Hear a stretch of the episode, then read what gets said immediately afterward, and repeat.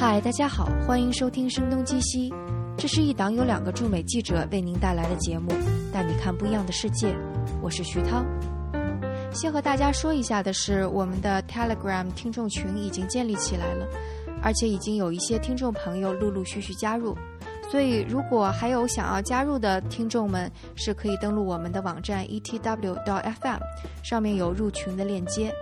另外，对于这个群如何的运营，如何让这个群更加的有价值，大家有什么好想法、好建议，也尽管告诉我们，大家可以参与进来，我们一起来做各种各样的尝试。另外，上次张晶和杨潇做的那次关于美国铁路的访谈之后，有一位叫做 Jesse 的听众来信，说他也想和铁路迷们分享一个信息。他说他在圣地亚哥的时候，有去过 Old Town 的一个迷你火车博物馆，这是一个私人非盈利的小博物馆，馆是由三个中年的男士负责，但是每次去的时候都是同一位在当前台。他们是用十五年的时间，花了五十万美元建立了这个馆，展出的是一个有两个大房间、大约六十到七十平米的火车城镇模型。他说：“你甚至可以理解为这是一片由火车连接的迷你大陆，所有的装置都非常的精美，而且你甚至能够看到广告牌在闪动播放，打雷的时候云彩之间的闪电，还有人偶的表情。然后这里还经常会更换火车模型。”所以听起来是一个火车迷会非常非常想去的地方，所以他也给大家提供了更详细的信息，说如果有人想要去拜访的话，是可以查看他们的网站的。这个网站是 oldtowntrains.com，oldtowntrains.com。这个地址我也会放在我们网站的 show notes 中，大家可以去查看。那今天我们这期节目依然是和旅行有关，但这次出行的方式不是在美国坐火车了，而是自行车骑行。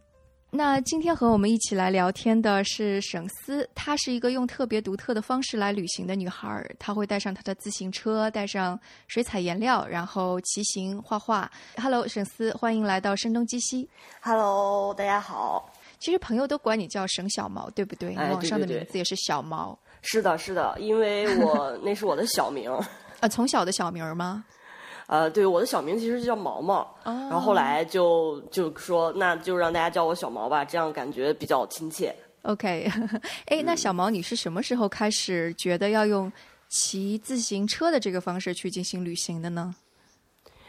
呃，其实如果这个事情说远一点嘛，就是因为我，呃，小的时候其实是在黑龙江长大的，然后我从小的那个环境就是还蛮特殊的，它是在东北的农场和山林里面的一个大学，叫黑龙江八一农垦大学，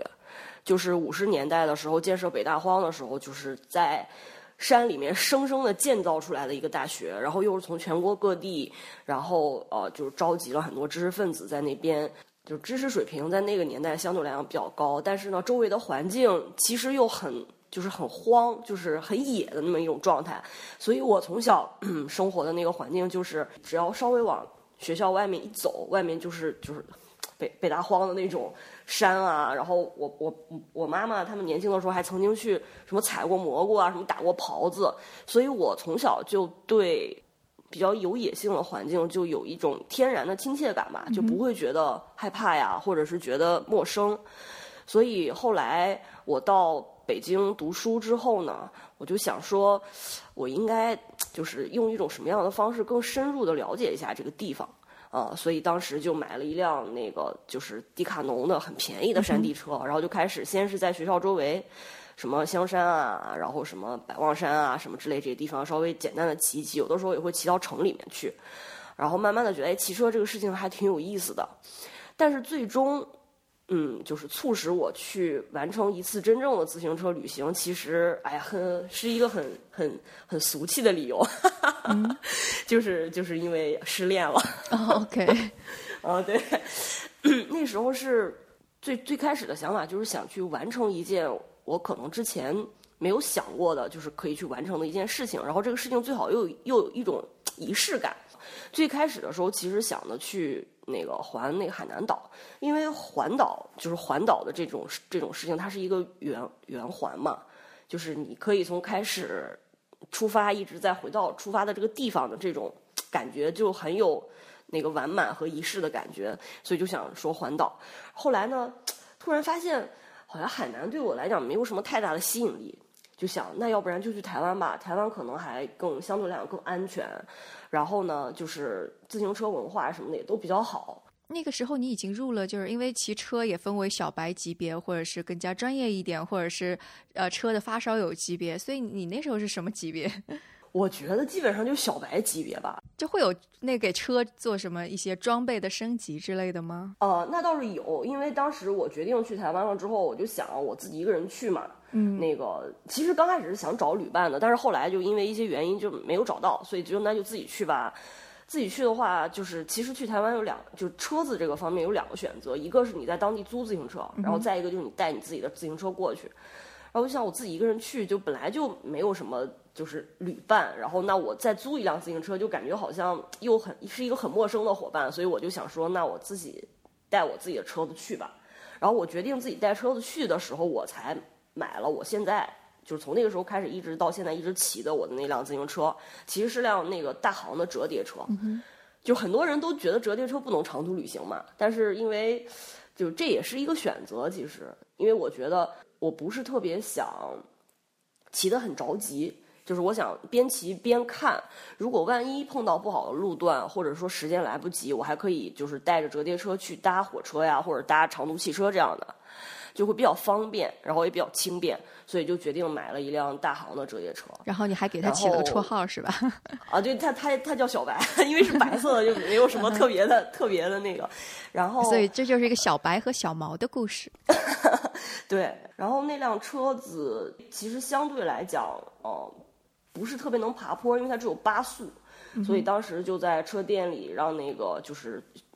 车店里的师傅帮我改装成了二十四速的，就是前面的牙盘从那个单牙盘单牙盘换成了那种三片牙盘的那种牙盘，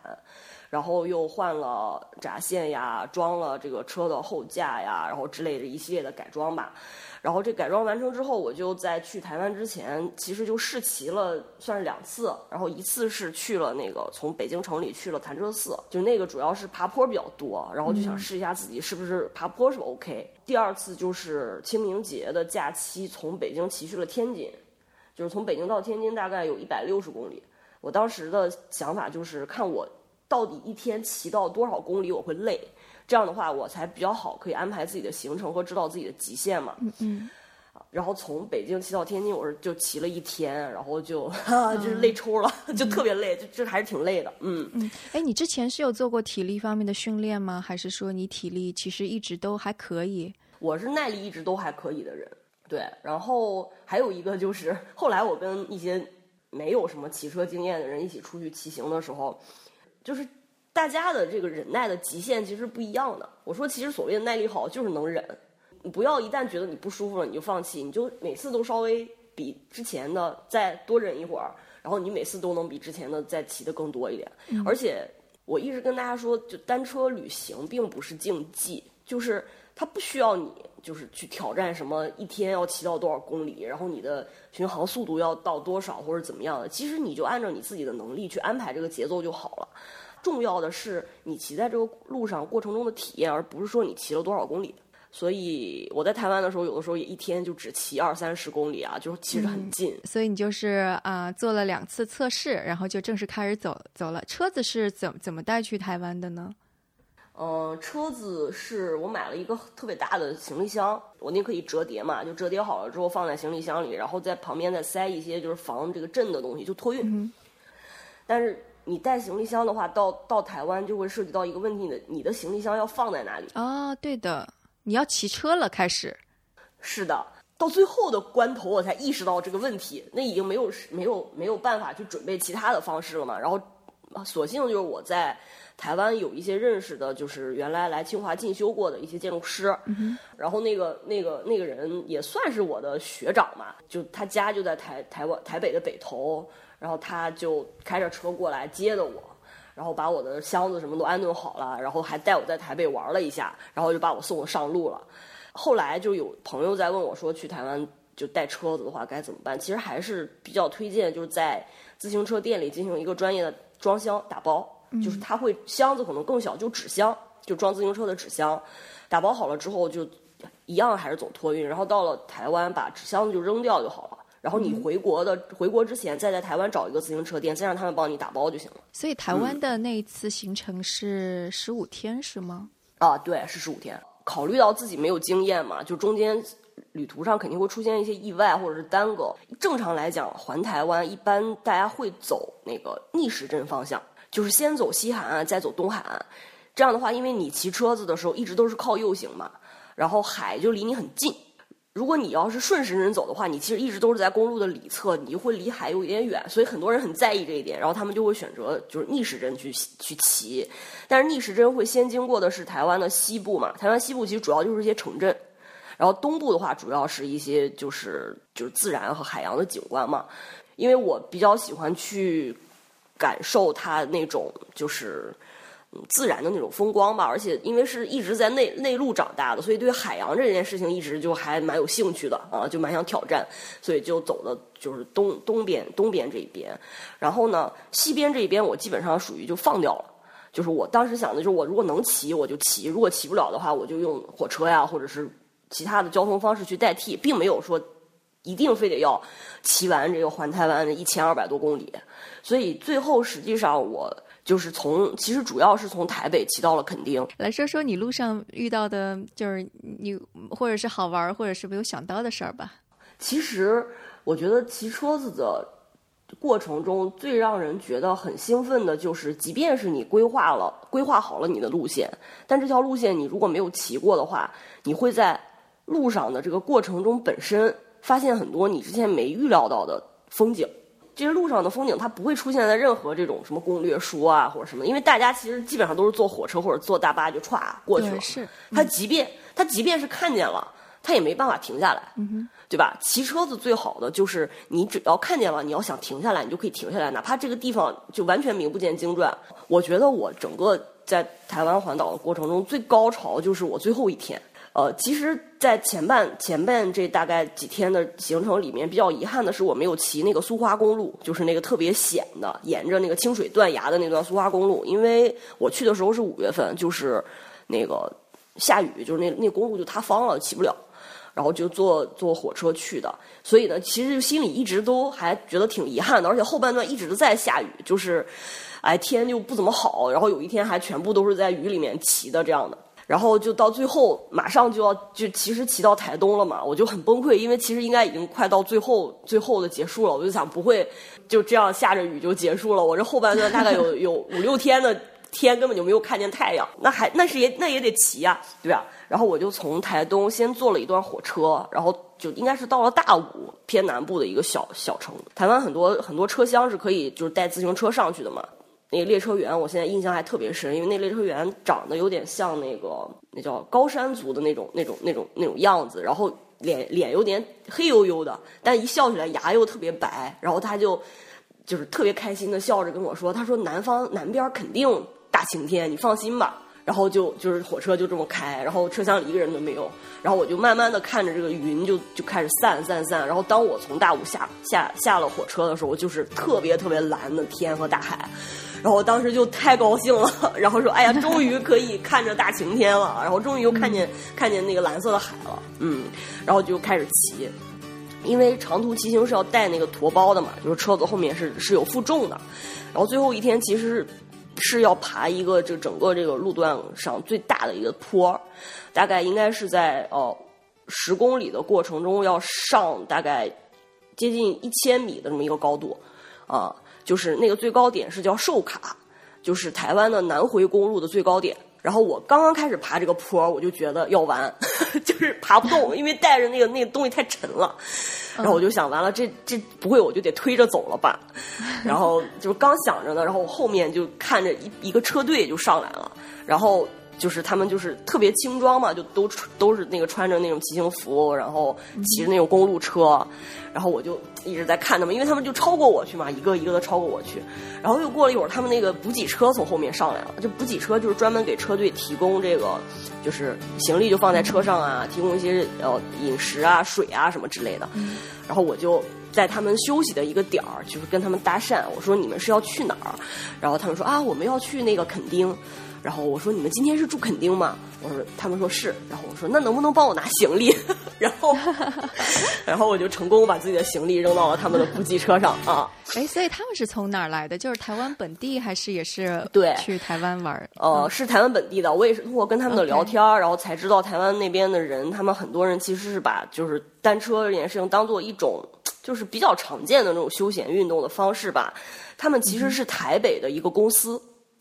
然后他们公司就是放就是周末周末放假，然后选择的大家其实就是 team building 了，就团建的方式，就是在台北找一个就是能够提供这种山地呃那个就是公路车以及补给的这么一个专业领队啊，然后带着大家一起去骑一段就是台湾南部和东部的公路，他们骑的就是比较快的，就是一天可能骑接近一百公里这样状态。就是还挺有意思的。我想，哦，原来这么看起来这么专业的骑行，也可以是一种很日常的这种 team building 的方式。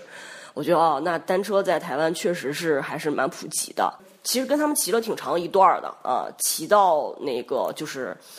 那个公路现在叫什么？那那公路的号我已经记不清了。总之就是南回公路有一个分叉点，然后这个分叉点呢，如果要是走短的那条路线，就是呃从台湾南端。靠里的稍微靠里一点的山山里面斜插进去，直接去恒春啊，就是那个海角七号里面出现那个恒春古镇的那个恒春。然后另外一条要走一条县道，好像是叫幺幺九，它是要沿着更靠近海的那个边，就是绕过这个最南端的这个角这一块儿，然后去垦丁，就更远一些，也更荒凉一些。然后他们呢是准备去骑那条比较短的线，然后想早一点到垦丁和恒春那边。然后我因为因为。就挺想骑那个，就更不太常见的线路，所以我就去骑了更南边，就更荒凉的那条线，就跟他们分开了。嗯，跟他们分开的时候，大概已经接近就下午吃完午饭嘛，我跟他们一起吃了午饭。因为自己骑嘛就很放松，然后一会儿啊就看见田里有水牛了，然后就跟就是拍拍照啊，然后一会儿一会儿那个就就就就骑到山里去，还路过一个叫什么啊，我现在想不起来，就是一个小小村子，就是那种。在山里面很荒凉，但是他们又把村子搞得那种特别艺术，就到处都有艺术家的那种涂鸦呀，就特别颜色很鲜艳的那种，又有点原始部落的感觉的那种东西啊。就路过那种小村子什么的，然后等我意识到就是天已经有点晚了的时候，我发现我还有很远没有骑。哦。然后对，然后我就我就有点慌了，因为山里面的话，它的那个日落的时间又比较早嘛，就是可能其实还。对，海边还很亮，但山里面已经开始，就是山的那阴影已经开始笼罩这条这条路了。然后我就还有点就是要迷路的状态，就是有点不知道自己就是在有些岔路口不知道自己该往哪里走。然后问路边的路人呢，有很多人他还不会讲不会讲国语，他只会讲就是台湾台湾那边的那当地的那个那那种听不太懂。然后最后就是我还。打了个电话问了刚才就是帮我带行李的领队到底该怎么走，反正最后路是没有走错啊，但是就是大概离垦丁可能还有个应该还有个二三二三十公里的样子的时候，就已经太阳要落山了，就我就很着急在骑，就感觉在跟太阳赛跑嘛，就赶快那个下山。其实越往山下走反而越黑，但是也没办法，就下山。对，呃，就就就在。你的心里还挺焦虑和着急的这个时候，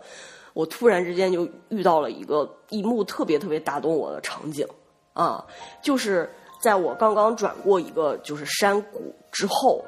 这这个时候太阳正好是在我呃右前方的那个山脊上，马上要落下去。它是在那个山和树中间，所以那个那个夕阳的光会穿过那个那个山山脊上那个树。整个斜着打到这个山谷里，然后这个山谷里是一个特别特别特别宁静的一个小村子，然后在那个夕阳有点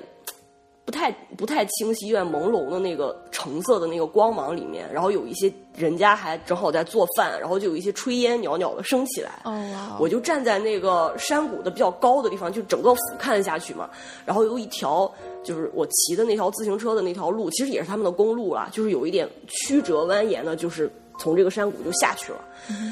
然后有，竟然还有人跑步，就是我感觉那个村子没有人，但是竟然有人从这个从村子里面的这个公路跑步跑上来，然后夕阳又斜斜的拉长了他的影子打在公路上，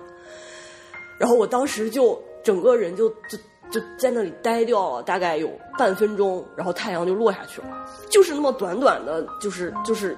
很短的一段时间，就那个那个山谷就整个散发出一种这种金黄色的光辉，呃，然后后来我就就长舒了一口气，就骑下去了。然后骑下去之后，才发现那个路牌上有这个有这个地方的名字，啊、这个小小镇子叫长乐，长乐对，就是长久的长，快乐的乐。哦，特别觉得是吧？对，然后就觉得哎呀，这个这就就非常非常的就是奇妙的那个瞬间。我觉得就是一旦你在骑行的过程中有这种，不管是呃你所站的位置也好，还是你的心情也好，还是正好太阳刚刚落下去的这个时间也好，巧合的发生在了这个时候的那些场景，就跟某些电影凝画面凝固在了你的脑海里一样，就是你就会觉得哎呀，这个一天的疲劳都值了，然嗯，然后就就一路就就骑下去了，然后就在长乐村子下面的那个一个便利店里，很着急又很焦虑的吃了饭，然后边边吃饭就边看着这天就黑了，但是还没有到垦丁。哎，那怎么办的呢就是这个故事还没有完嘛，跌宕起伏还有后面。？OK，哎，你的那车上就是有灯的是吗？是可以探，就是照着路面的灯。啊、对我马上就要收我的灯。哦我的灯呢，我就是特别想去台湾买一些东西，所以呢，我就在大陆没有买车灯，就去台湾买的车灯。嗯但是台湾的车灯呢，就很就比较暗，就是那个时候就是一二年嘛，就大陆已经有那种强光手电了，就户外用那种强光手嗯电就特别亮。但是我就以为台湾应该也会有吧，但是其实台湾的车灯就没有那么亮。然后呢，台湾的南边的这些公路，它为了保护这个海岸的这个光环境，它是没有路灯的，就是完全黑的，就漆黑漆黑的。然后路上呢，它是有就是不是有两个车道嘛？它两个车道中间它会有那种反光像是吗？对，它是像玻璃球，就玻璃半球一样的那种反光的小球啊。然后如果有车开过去的话，那个是会一个一个就跟就跟野兽的眼睛一样就亮的过去了。但是你在没有灯或者灯比较暗的情况下，那个球对自行车来讲特别危险，因为你一旦压上，你很有可能就就嗯控制不住就就会摔。对对对，是。对，其实我挺幸运的，我在要进入这段比较黑的公路之前碰到了一个人，就是一个其实是一个车友啊，然后他也很有意思，他那个他叫便当，他外号叫便当，然后为什么叫便当呢？因为他很喜欢吃便当，他这么跟我讲的。然后他是他是什么呢？他就是也很喜欢骑车。然后我在来的路上，我当时路过了那个花东纵谷嘛，就是中央山脉和海岸山脉中间有一段还挺肥沃的这么一片土地。我路过的那一天，正好在举行呃台湾的一个铁人三项的比赛。我还当时看到了很多他们的那个那个参赛的运动员。然后这个男生呢，他就是去参加那个铁人三项的比赛的。然后参加完了这个铁人三项的比赛呢，他就想说啊，那就随便骑到垦丁去吃个海鲜吧。好吧，哦，其实这中间还挺远的距离，应该有铁人。对 对对，这中间大概应该有个两两两两百两百多公里吧啊，我我印象中应该有这么远的距离。所以呢，他这一天正好就其实跟我基本上要同一天到达垦丁，然后就在这个路口就碰见了。然后他说：“哎，你是要去垦丁吗？”我说：“是。”他说：“那么咱们一起走吧，天挺黑的。”我说：“嗯，好。”然后他的车灯比较亮，所以他是一路骑在我的后面，然后这样他的灯就能照到两个人的路，然后我们两个就一起骑完了最黑的这段路。然后骑的过程中，因为你呃正常情况下你会一直看着路面嘛，然后手电筒又比较亮，你就会觉得周围就是一团漆黑，嗯。但是当我眼睛慢慢适应了就是这种黑暗的时候，我就发现天上的星星特别亮，就极亮极亮，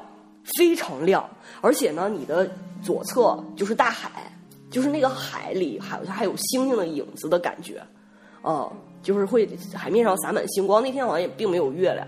然后一路骑，然后骑到某一个段的时候，因为我也没有看地图了，反正就只有一条路，然后就感觉风特别大，特别大，特别大。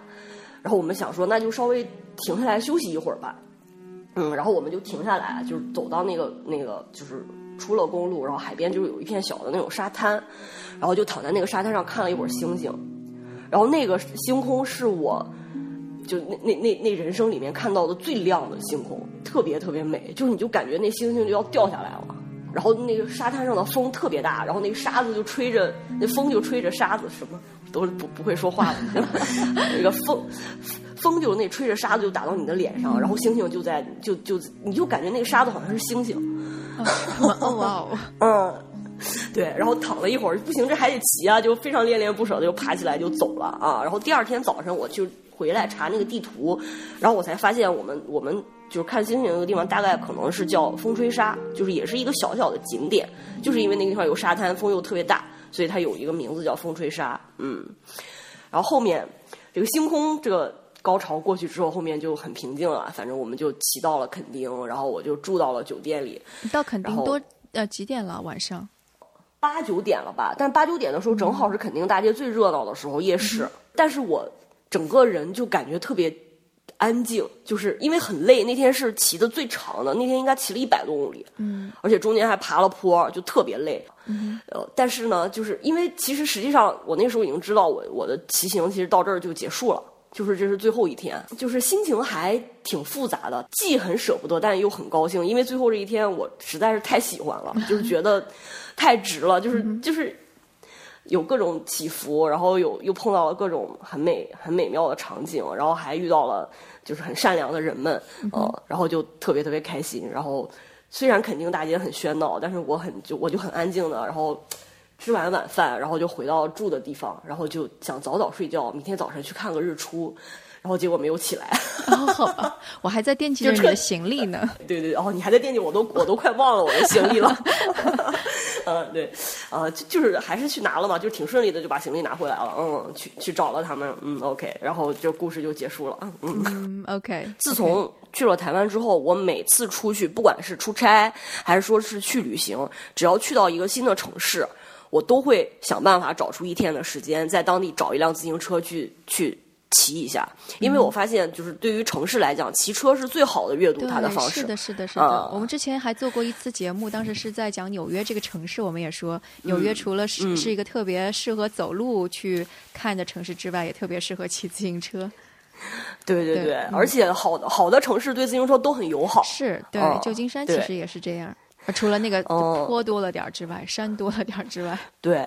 骑车的过程中，其实我用自己的身体验证了，就是我之前在学校里学到的很多关于城市的理论，就是你就会慢慢的不需要去看地图，然后不需要去读这个城市很多的背景知识，你能够直接就体会到，哦，这个城市的脉络大概可能是这个样子，然后你可能自己就骑着骑着就能发现，原来你。走的这些路，就是这个城市里面可能很重要的一些，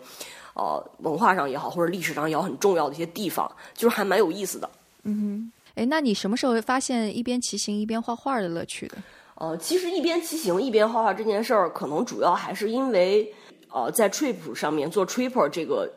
姻缘吧。啊，你说的那个 Trip 是一个，呃，一个一个跟旅行相关的创业公司，对吧？对对对，它是一个就是嗯，可以有一些就是对旅行比较有心得的人在上面发布路线，然后大家可以感觉喜欢的话，可以过来跟你一起来进行这场旅行的这么一个平台。哦，就因为我对 trip 的这种方式很感兴趣嘛，而且我之前一直就是比较倾向于自己一个人玩我其实不是特别愿意就是跟旅就是跟别人一起旅行，因为有很多时候大家的。就拍搭不上，然后就会很尴尬，然后就会就是很浪费这些时间或者这些风景啊。但是当时就是想，就是想试一次，就是想看看，因为我当时有很多想跟大家分享的嘛。其实是因为 Trip 这次旅行，我才发现了岛波海盗，就是日本的这条自行车路线，然后进而发现日本特别适合骑自行车，然后呢又觉得。如果只是骑车的话，好像这条路线又不够丰富，所以我就在挖掘我自己之前的各种技能。我发现哦，好像可以画画。那那条路线的后半段是去了很多美术馆嘛，所以跟艺术啊什么之类的，就是也还蛮相关的。然后呢，骑车画画，他们有一个共同点，其实它是突破了你之前普通人通常的旅行的那种速度，就是骑车是用交通方式的方式去突破这种速度。原来你可能是呃，要么就是呃。飞机、火车、汽车这种这种交通工具，要么你就是走路，但是自行车其实正好在这两种方式之间的一种速度。然后它不仅仅是一种速度，还代表了一种自由，就是你可以随时停下来，为了你自己喜欢的东西停下来。然后画画这件事情，其实是更加减慢了你出去旅行的速度。就现在呢，大家都手机啊、什么相机啊，就都很方便嘛，所以你它记录的方式可能就只是一一个快门的时间。但是如果画画的话，你首先，因为你可能一天能画的画是非常有限的，也就一张两张，你会特别谨慎的去选择你画要画哪个场景。决定了之后，你要坐下来跟他大概有至少半个小时的时间，你跟他在那里产生各种交流。我称这种事情为交流了，就是因为你看到了他，阅读他，呃，找到他打动你的特点，并且把它表达在表达在这个你你的这张纸上。然后这张纸的表达，当他表达出来之后，本身就是一种传达嘛，他又能够传达给看到这张画的人，它是一个。你跟世界，以及通过这张画，你跟其他人产生交流的一个过程。这个过程其实，我觉得能让人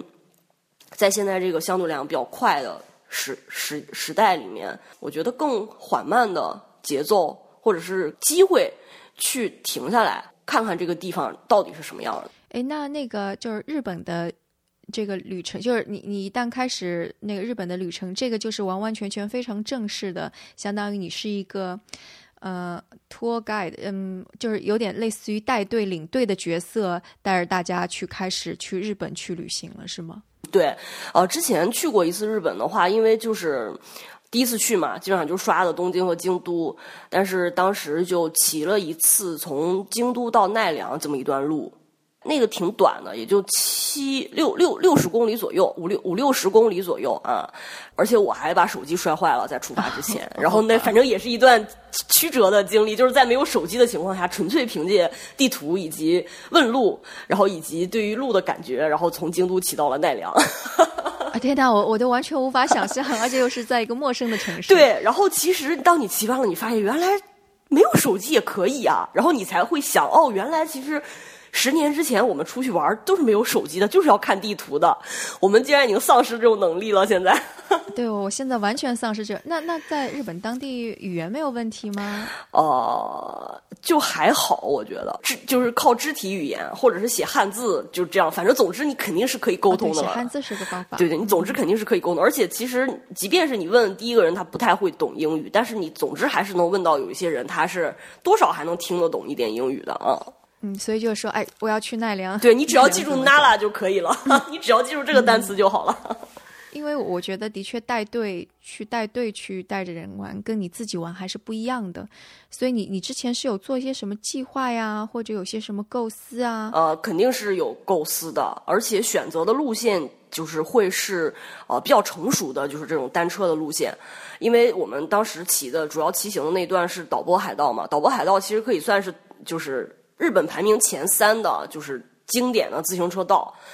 其实我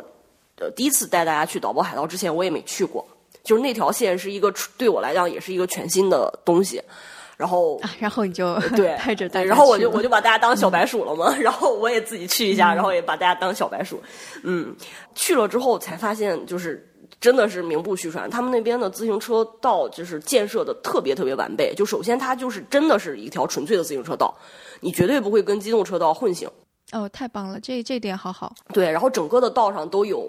就因为日本人靠左嘛，所以左侧会有蓝色的一条线一直贯穿在这个整个的自行车道上刷出来的，就跟跑道的那个那个分隔线一样。然后大概每隔五公里就会出现一个就是带箭头的标志，指向着岛泊海盗另外那个方向。我们应该是从尾道出发去金治嘛，所以就会写金治，比如说八十公里。然后过了一会儿，就金治七十五公里，就是你会不断的知道你并没有丢，然后你没有迷失，你离你的终点还有多少？就也不需要手机了啊。对，然后呢，因为那个导播海盗是连接桥，就是桥梁和岛屿嘛，主要的那个那个那个风景，就是所以每一个每次到桥前呀，或者一些重要的就是转转弯的节点，它都会布置一个休息区，就是大家可以坐下来，然后休息一下，以及一个就是整个岛泊海盗全域的大地图。然后你在什么位置？然后大概前后都有什么景点？然后就特别特别详尽。大概每一个岛上都会有至少一个可以借还车的这样的一个服务站。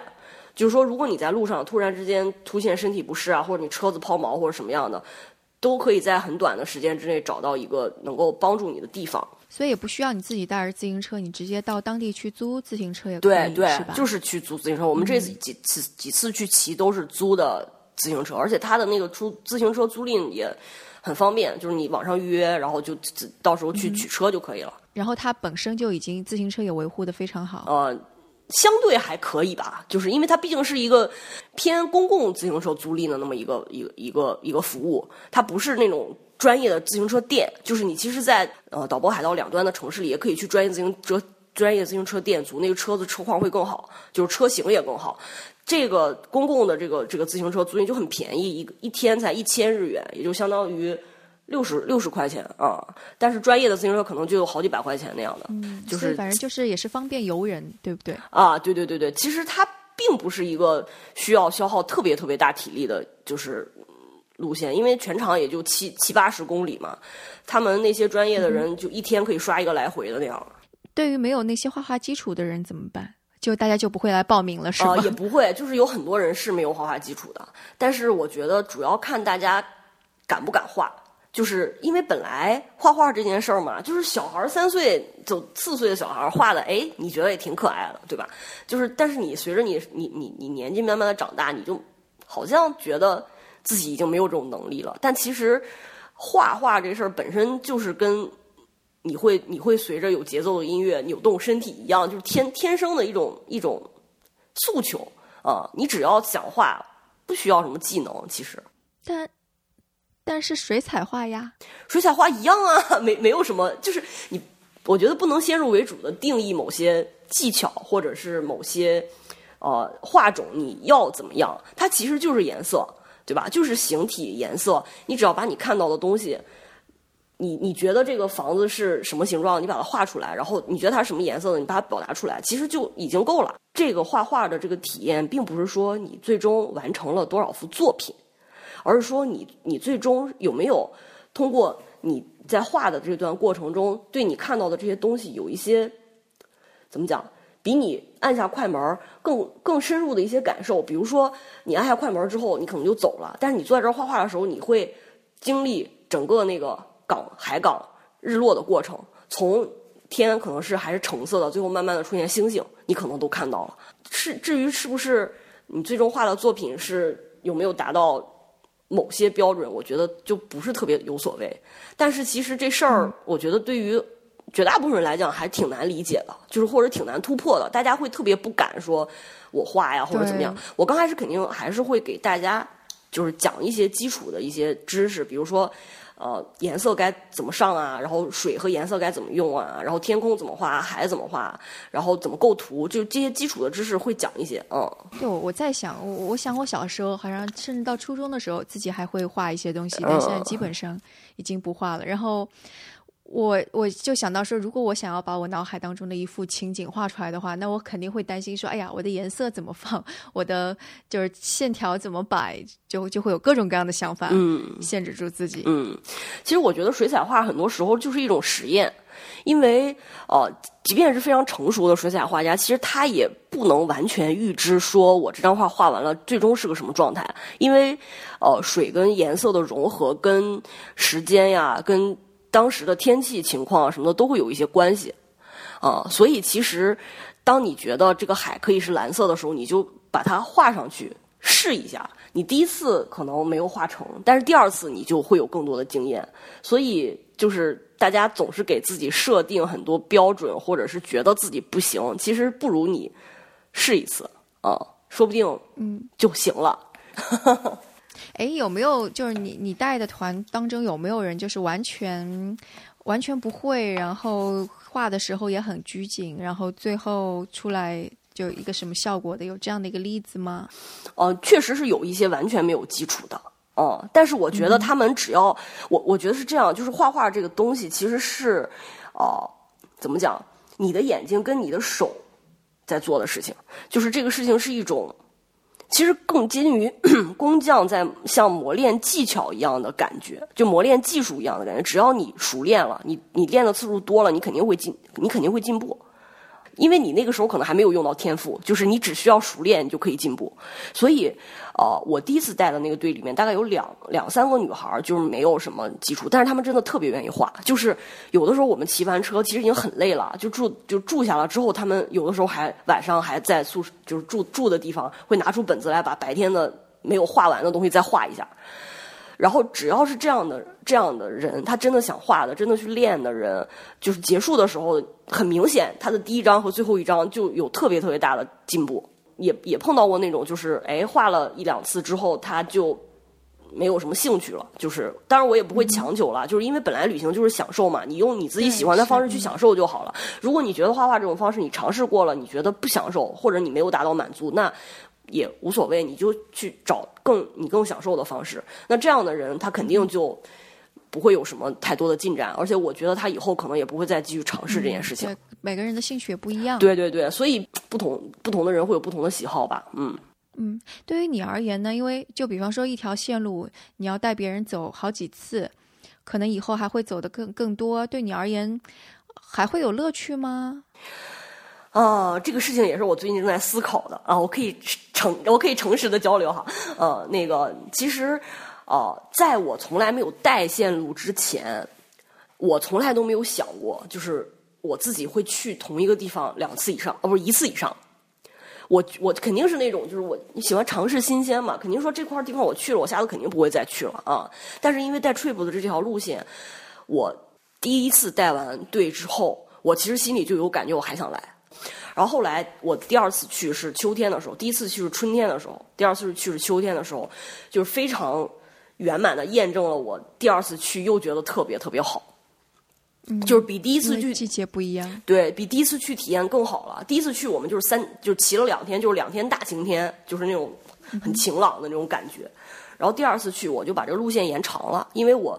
通过。更深入的对这个地方的了解，因为你去了当地，你又会对就在当地会收集到很多信息嘛，可能又认识了一些朋友，然后他们就会告诉你关于这条路线上更多好玩的地方，或者你之前那条那条走的时候可能比较着急，有一些地方你你只是擦肩而过看到了这儿，但是你没来得及进去，第二次的时候又有很多机会可以去弥补这些遗憾，所以第二次我就把这个。岛泊海盗的骑行，整个就变成了原来的两天，变成了三天。我们就去了很多之前没去过的地方，比如说大三岛的环岛啊，然后还有一些之前想吃的餐厅或者冰激凌店没有吃到的，就去吃。因为日本的，我觉得它它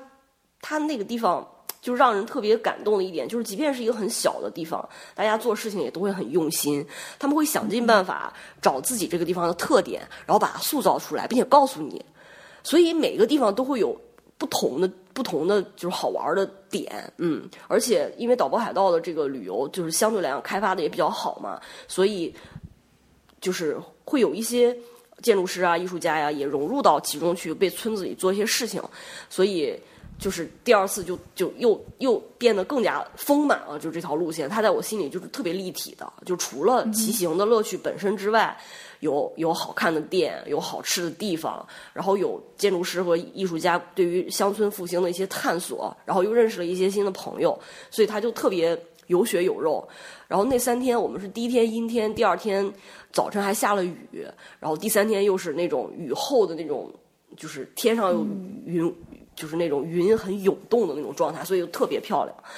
然后就。特别开心，然后觉得哎呀，我下次还得再来。但是今年春天再走的这一趟就就很无感，嗯。哦，是吗？对，就因为天气还是跟之前一样，是吗？对，这次天气就不好，就是连大晴天都没有，就就 OK，就整整三天都是有点半晴不晴、半阴不阴的那种状态。嗯。然后又就是空气里弥漫着春天特有的那种很很黏黏糊糊，然后热热。有点微热，然后又不是很清爽的那种感觉。OK，就湿度太大了。对，但是樱花开的特别好，就一路上就是各种樱花，就不它不是那种特别有名的那种赏樱景点，但是你在骑车的过程中突然有一个转弯，然后这条路很窄，然后路路的斜斜上方的山坡上种着几棵超大的樱花树。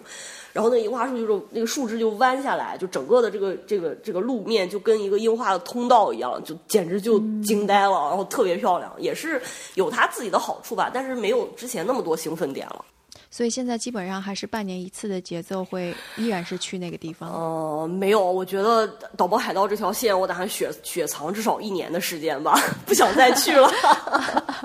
OK，所以你不是一个职业的啊，不是带队还是要要看自己的心情。嗯，然后也可以跑到美国来骑一下。对对对，那个美国这个幅员太辽阔了，想想就觉得很可怕。